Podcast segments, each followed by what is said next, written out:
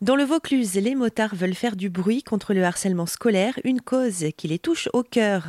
Il y a un an, ils ont créé l'association Biker 84.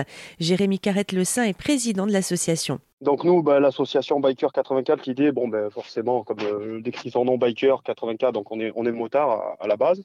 C'est un petit jeu de mots qui a voulu que ça rapproche, euh, voilà, biker comme la moto et on voulait dire avec le cœur. Donc voilà, ce qu'on a mis du cœur dans cette association avec euh, mon ami Clément Maassal, on a, décidé de créer une association. Comme on est passionné de moto et sensible à la cause du harcèlement scolaire, on a décidé de mêler euh, utile et agréable pour donner du sens à nos sorties, pour que notre temps soit plus utile à passer sur les motos avec notre voilà comme c'est un petit peu du temps loisir en dehors de notre temps de famille on s'est dit bon ben, autant faire euh, quelque chose d'utile et donc l'idée du harcèlement scolaire c'était un sujet ben, parce que on est, sensibilisé à cette cause dans le sens où on est au père de famille, où on a des neveux, des nièces.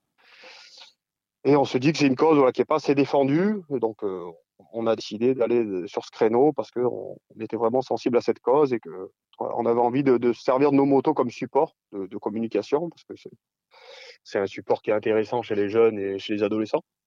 On s'est rendu compte que on avait une certaine crédibilité euh, chez les plus jeunes et chez les adolescents dans le sens où on paraît un petit peu marginaux ou rebelles. Donc euh, voilà, les, jeunes sont plutôt sensibles à la moto et c'est une porte d'entrée pour aller euh, rentrer en communication avec eux.